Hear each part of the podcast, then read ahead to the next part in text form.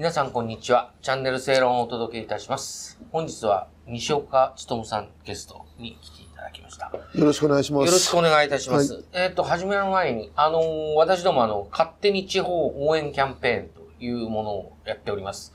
あのー戸田坂店とのコラボで、えー皆さんにプレゼントなどもご用意しております。あのー詳しくは番組の最後に、あのー流れますので、えー最後までご視聴ください。どうぞよろしくお願いいたします。なんか美味しそうな日本酒ですよ ね。僕は日本酒好きなんで。ありがとうございます。あのー昨日ですか、昨日、えっと、日曜日。日曜日、はい。あの救う会の、はいおそれから家族会はいの運動方針はいが決まって、本日、えー、長官でですね、えー大きく取り上げられてます。はいそれについて、はいまずはお話を伺います。まあ、あの、これが昨日決めたあ運動方針、えーですけれども、あの、産経新聞も、まあ、各あテレビ局、NHK も7時のニュースで取り上げてくれたりしたんですけれども、あの、要点を言うとですね、えー昨年は、あえー親の世代の家族が存命のうちにというのは条件1で、はい。で条件2が全拉致被害者の帰国が実現するなら、が条件2その1、2が満たされるならば日本政府があ人道支援を行うことに反対しない。北朝鮮。えーそうですね。北朝鮮に対する人道支援、まあ、米だとか肥料だとか医薬品などとも言いますけれども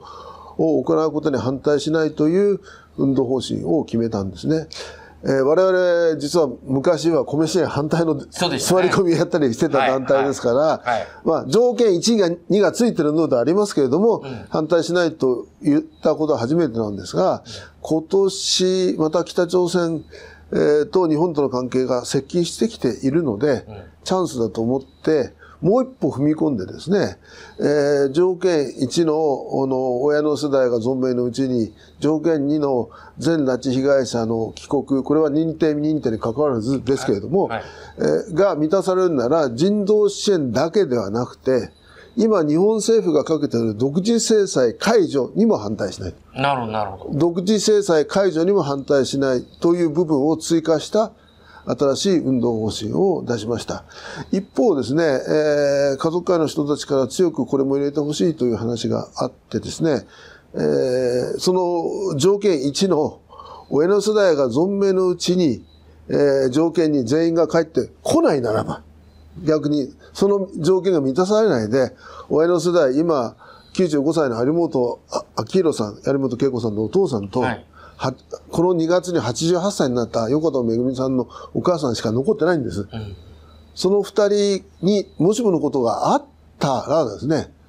もうお逆に制裁を強めてほしいと。日本の独自制裁を強めることを求める強力な怒りを持った運動をすると。その条件が満たされれば、米支援にも、今独自制裁解除にも反対しないが、もしも満たされなかったら逆に、えー制裁を強めることを求める運動をしますという運動方針を決めました。かなり、まあ、なじりを消してるっていうか、そんな印象ありますね。そうですね。まあ、あの、他の社の報道は、その、えー独自支援解除に反対しないという部分を取ったところ多いんですが、産経新聞はちゃんと2つ見出しに取って書いてくれて、正確に私たちの運動方針を報道してくれたなと思って、ありがたいと思っています。まあその一つの背景には、やっぱり日朝関係の変化っていうのもあるわけですけれども、やっぱりその昨今見ておりますとね、ニュースなどで見てると、やっぱり北朝鮮のから流れてくるニュースが相当さ、その様子が変わってきてることが伺えるというかですね、あのまあ、私が言うよりも、はい西岡さんに解説していただきたいんですけれども、あの、まあ、二つの面で変わってきたと思うんですね。はい。一つは、岸田政権に対する働きかけ、あるいはメッセージが頻繁に出ているということですね。うん。で、まあ、あの、ここでも、あの、去年ちょっとお話した記憶がありますけれども、去年の5月27日に、岸田首相が私たちが主催する国民大集会に出てきて、えー日朝首脳会談のための私直轄の、つまり総理直轄の高いレベルの協議を行いたいと思いますと言ったんですね。それが土曜日でした。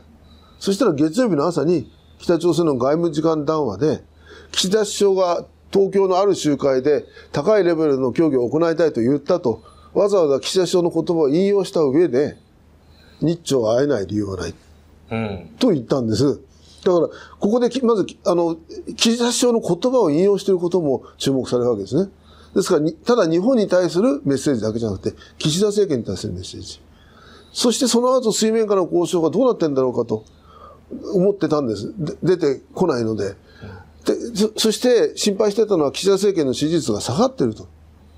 支持率が下がっている弱い政権とは北朝鮮は普通交渉しないんですね。そういうことがあるので、えー、5月の段階では交渉が始まったけれども、今うまくいってないのかなと思っていたら1月の5日に能登半島で起きた大地震に対して、金正恩委員長の名前で、岸田首相に、岸田首相宛てのお見舞い電報が出たんです。うん、で、その、あの、一番上にはですね、岸田文雄閣下って書いてある。閣下でしたね。ねで、過去の例を調べてみるとですね、えー、北朝鮮の最高指導者が日本の首相にお見舞い電報を打ったことはないんです。阪神・淡路大震災の時も、あの、金正、当時は金正日総書記だったんですけれども、金正日さんの名前ではなくて、その下の形式的な首相、菅孫さんという首相の名前で村山総理にメッセージ、まあ、電報が来たんです。村山総理は一番慎重的な北朝鮮に近い社会党出身ですけれども、それでもトップは出さなかった。それから、あの、東北大震災の時はもっとレベルが低くて、北朝鮮の赤十字の委員長が日本の赤十字の委員長にお見舞いの電報を打ってます。ところが今回は、まあ、被害の規模、もちろん大きな被害があったことは間違いありませんが、しかし、地域全体が被害に遭った阪神淡路や東北大震災に比べたら、被害の規模が小さいにもかかわらず、岸田首相宛に金正恩委員長の名前で電報が来た。そして閣下と書いてあった。そしてもう一つ調べてみたらですね、えー、北朝鮮の朝鮮労働党の機関紙、労働新聞という新聞がありますが、その一面に電報の全文が出ていたんです。はあ、だから対外的なメッセージだけじゃなくて、国内にも、あ、うちの最高指導者が岸田首相を閣下と呼んだっていうのが今広がってるわけです。日朝なんか動くんじゃないかと、北朝鮮の幹部たちも今思ってると思うんですね。そ、それがあって、そして2月の15日には、金正恩委員長の実の妹、事実上の権力ナンバー2と言ってもいいと思いますが、金与正副部長が談話を出しました。そこでですね、なんと、岸田首相が1月の衆議院予算委員会で、拉致問題について積極的に取り組もうと、北朝鮮との交渉について大胆に取り組むというような答弁をしたんですが、それをまた言及して、岸田首相の答弁に言及して、えー、そして、えー、まあ、解決済みの拉致という言い方はしてますけど、解決済みの拉致を日朝の間の障害物とだけ置かなければ、岸田首相が平壌を訪問することもあり得るという趣旨の談話が出たんですよ。だから、あの、5月の時間談話、レベル低いですけど、岸田首相のあの発言を引用してましたよね。で、あの、電報はまさにトップが岸田首相宛てに閣下とつけて電報を打った。そして2月にはナンバー2が拉致問題について岸田首相が行った国会答弁をに言及して、そして、平壌訪問することも可能だというメッセージを出した。ここう、急速に岸田首相に対して、えー、近づいてきていると、うん、いうことがわかるんですね。じゃあ、この背景は何なんだろうかということで、それが先ほど安藤さんが言った、北朝鮮の最近の変化の二つ目とつながるんですが、今北朝鮮大混乱ですね。あるいは私の言い方だと体制の危機を迎えていると思うんですが、12月の末にですね、まあ年1回開かれる、えー、朝鮮労働党の中央委員会総会という、まあ、会議があったんですね。北朝鮮では労働党が政府の上にありますから、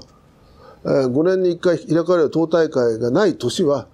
その年末の中央委員会総会で1年間を総括して、次の年の方針を決めるんですね。はい、そこでなんとですね、えー、大韓民国というふうに、まあごめんなさい、そこで金正恩委員長が演説をしたんですね。そこで大韓民国というふうに、韓国のことを正式な国語で呼びました。えー、労働新聞を見ても改革校ついてないんですね。だいわゆるじゃなくて大韓民国なんです。そしてもう、えー、大韓民国は同族ではない。外国だと。敵対的な外国であるということを言ったんですね。一体これどういうことだと我々朝鮮ウォッチャーはみんな考えていたんですね。そしたら1月15日に、えー、北朝鮮の国会にあたる最高人民会議が開かれたんです。そこでも金正恩委員長が演説をしました。そこではもっと具体的にですね、もう統一とかいう言葉一切使うなと。で、平壌にですね、高さ30メートルの大きな統一を記念する塔が建ってるんですね。正式名称は、祖国統一三大憲章記念塔という塔なんですが、女性が二人ですね、手をつないでる、形で、その手をつないでる下が高速道路が通ってて、韓国につながる高速道路の平壌側の入り口のところに立ってるわけです。で、その手をつないでるところの真ん中に朝鮮半島全体の地図があって、そこに三大憲章、三つの、まあ、統一に関する原則ですね。三つとも金日成主席が提唱したものなんですが、その金日成主席が提唱した統一に関する原則、まあ、同族だ、民族だ、同じ民族だって強調してるわけです。えー、72年に、あの1972年に7月4日南北共同声明が出たんですけども、そこにも書かれた民族大団結、自主、平和というのが、うん、まあ、統一三原則なんですけども、金正恩委員長は、さっきの演説の中で、この三原則を憲法から削除しろって言ったんです。金日成が提唱した原則を憲法から削除しろって言って、そしてそれを記念する党についてもですね、見苦しいと言って。見苦しいから撤去しろと言ったんです。これちょっとね、私もね、それを見て、朝鮮語の原文本当にそんなこと言ってんだろうかと。役間違えてんじゃないかと。金日成のことを悪口言っちゃいけないわけですよ。死体思想の国ですから。そうでしたよね。そそして言いませんましたけど、その30メートルの塔を作ったのは、金正日総書記なんです。つまりおじいさん、先々代、初代の狩猟が唱えた統一の原則を記念するために二代目の狩猟が作った党を見苦しいと言って撤去しようと言ったんです。そしてまあ、さすがに撤去したというニュースは、労働新聞などには出ていませんが、衛星写真を見ると、もうその場所にないんです。つまりそれはもう30メートルの塔ですから分かるわけですよ。はい、ないってことは。はい、本当に撤去されちゃったわけですよ。それで私、まあ、平壌につながる筋にいろいろ聞くとですね、最高指導者は正気じゃないんじゃないかという話を平壌市民たちが静かに、まあ、隠れて言ってると。つまり、金正恩委員長が権力を握った一番の正当性根拠は自分が白頭山の家系、つまり白頭山で日本と抗日武装闘争をやっていた一族の家系なんだ。なるほど、なるほど。ということなんですけれども、その抗日武装闘争をやっていた朝鮮民主主義人民共和国を築いた、あるいは朝鮮労働党を作った金日成の原則を否定してしまった。うん、これ一体どういうことなんだっていうことになるわけです。で、様々なことを取材するとですね、これは韓国政府も同じ見解なんですが、北朝鮮の中で韓国に対する憧れがものすごい広がってると。抑えようがないと。なるほど。韓流ドラマが 大ブームになってると。最近韓国の統一大臣が記者会見したんですけども、そこでこう言ったんですね。北朝鮮の人間で韓流ドラマを見たことがない人はいますと。しかし、一回しか見たことない人はいませんと。一回見たら二回見たくなっちゃって、ハマっちゃうんだと。それで、みもう都会じゃなくて田舎でもみんなそれみドラマを見てですね韓国は豊かで自由だとあの韓国と一緒になりたいとつまり北朝鮮主導のアメリカ帝国主義を追い出して、えー、搾取されている人民を解放するという統一じゃなくて豊かで自由な韓国になる統一がいいと。統一したらああなれるのかと。特にですね、あの、韓国ドラマだと、屋台なんかでね、あのー、焼酎飲みながら愚痴言ったりする場面いっぱい出てくるじゃないですか。はいはいはい、ドラマ。で、そこには、豚足だとかね、あまあ、つまみもいっぱいあるわけですよ。大衆が食べる。そういうものもうないんです。北朝鮮でも、平壌でもないんです。最高級料理はあるんですね。外貨ショップはありますし、高い幹部たちが食べるようなレストランがあるんだけど、庶民が食べないものはないんですよね。で庶民が屋台で自由に言いたいことを言って、お腹いっぱい食べてると。それは羨ましくてしょうがないと。いうことになって、だから、いや、韓国にいくら憧れても、もう同族じゃないぞと。統一はしないんだぞと。あいつは敵国なんだぞと。戦争の相手なんだと。憧れるなと。もう2020年には反動文化排撃法という法律を作って韓国のドラマをまあ、入ってるあの USB とか SD カードとかを意図的に大量に拡散した人は死刑だと。死刑？ね、見た人も最高十何年の刑にするという法律を作った。つまり法律を作るっていうことはやる人が多いから作るんですね。うん、でそれだけではダメでですね韓国ドラマ夜中まで見てるとですね、言葉遣いが韓国風になっちゃうんです。北朝鮮では友達同士も言うときは何々同士とかね、うん、何々トンムとか言うわけですよ。ああ、そっか、社会主義だから、社会主義ですからね。ところが、韓国ドラマではですね、あの、えー、若い恋人同士、チャギって読むんですね。チャギっていうのは事故って書くんですけども、お互い一心同体だから、自分自分って相手のことを呼ぶわけで、チャギチャギって呼ぶんですね。あるいは、年下の女性が年上の恋人に対しては、おっぱって言うんです。おっぱってお兄さんってことですけど。だから、それとかですね、あの、頑張れっていう時は、あの英語でファイティングって言うんですね。で、それ英語だから絶対北朝鮮で使わないわけです。でも、朝まで韓国ドラマ見た人か、北朝鮮の若者が、ファイティングとか、チャギとか言っちゃってるわけですよ。ああ、そうか、広まるわけだ。口をついてもう、それで、なんとですね、2021年には、平壌文化語用語法という法律を作って、平壌言葉じゃない、ソウル言葉を使,、ま、使ってたら捕まえると。そういう取り締まりをするようになっちゃったわけです。うん、でもそれはそこまで流行ってるからですよね。うんもう韓国で別に北朝鮮の言葉使ってたから捕まえるなんてないわけです。みんな別に 流行ってないから。でもそう、そういうことで、つまり北朝鮮の国税は、韓国はアメリカ帝国主義の植民地だと。韓国人は植民地に搾取されて苦しんでると。だから戦争をしても、あるいはテロをやっても、あるいは韓国にスパイをたくさん入れて、韓国人を左傾化させて、つまり政治工作をしても、アメリカを追い出して、朝鮮民主主義人民共和国として統一しなくちゃいけない。そのために、まあ、核開発もやってきたし、スパイをたくさん送るし、スパイを送るために拉致もしてきたわけです。でもその統一を否定してしまった。そこまで追い込まれている。なんだ。そういう中でも、だから韓国とは完全に鎖国です。韓国と交わると、ムン・ジェイン政権と交わっても結果的に韓国の文化が入っちゃった。うん、だからプラスマイナス考えたら、マイナスだったっていう総括なんです。だからもう完全に韓国が左派政権になって、いわゆる主体思想派と言われる人が権力取ってもダメだと。交わらないと。で、アメリカはもう核開発絶対認めないと言ってるから、バイデン政権とは完全に交渉はないです。プーチン政権とは砲弾を輸出して、その分、小麦粉もらったり、あの、